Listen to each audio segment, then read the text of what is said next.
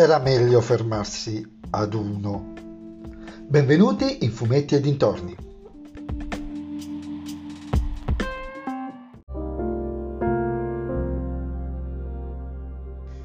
In questo episodio del podcast vi parlerò dell'Eternauta 2, seguito della famosa storietta di Hector Oesterveld, Oesterveld, o come cavolo si pronuncia, è disegnato da Francisco Solano Lopez, edito in questa ristampa, come del resto anche il, eh, diciamo, la saga precedente, dalla uh, editrice Cosmo.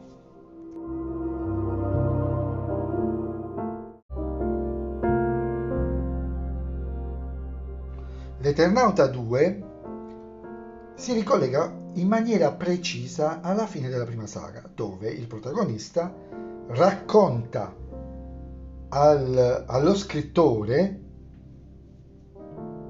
le sue vicissitudini e la sua ricerca nella, della sua famiglia, come è arrivato a quel punto, nella ricerca della famiglia nello spazio-tempo, tra le pieghe dello spazio-tempo. E ricomincia proprio da lì. Potete quasi sovrapporre l'ultima pagina dell'Eternauta con la prima pagina dell'Eternauta 2.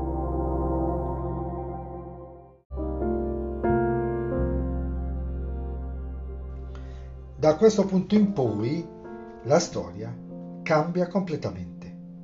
Diventa quasi metanarrativa perché a questo punto l'autore, Oesterheld, diventa parte attiva della storia dell'Eternauta, della sua ricerca della famiglia, ricerca che si conclude nelle prime pagine in maniera molto particolare. E a questo punto la storia è da un certo punto di vista un seguito del volume precedente. Da un altro punto di vista è quasi una versione alternativa. E se arriviamo al finale, io, un'interpretazione che io ho data è che è quasi una versione inventata. Cioè se l'Eternauta esistesse veramente e Ostreld avesse deciso di inventarsi, di, di immaginare come poteva proseguire la storia, questa potrebbe essere una interpretazione di questa storia qui. Perde, la storia di per sé perde decisamente un po' di tensione rispetto alla, al precedente, all'Eternauta. Diventa un'avventura di fantascienza molto più canonica, con scenari post-apocalittici, uno, l'umanità ridotta cave, a, a, dei cavernicoli. Insomma, uh, ci, è meno tesa, ha meno momenti di tensione.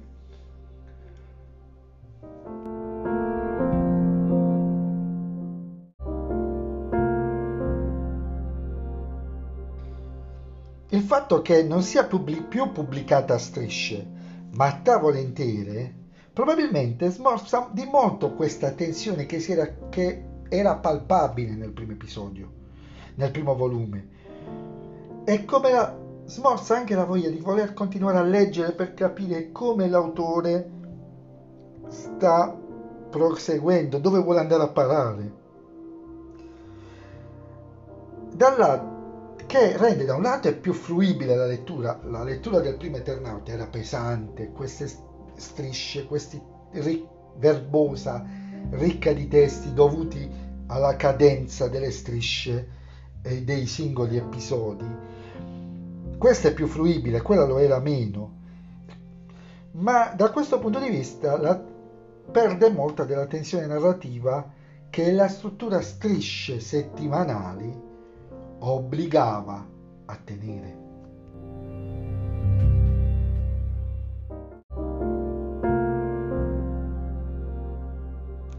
Comunque rimane una buona, anzi ottima lettura e in questa storia si capisce di più il, diciamo, il, il contesto politico in cui l'autore viveva, ma è decisamente molti gradini più in basso rispetto alla storia precedente.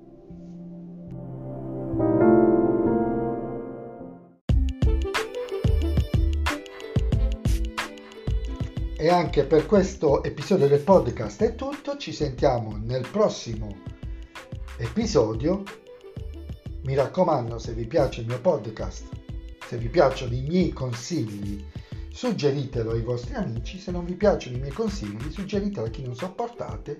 Magari gli fate danno oppure magari a loro piacciono. Ciao a tutti!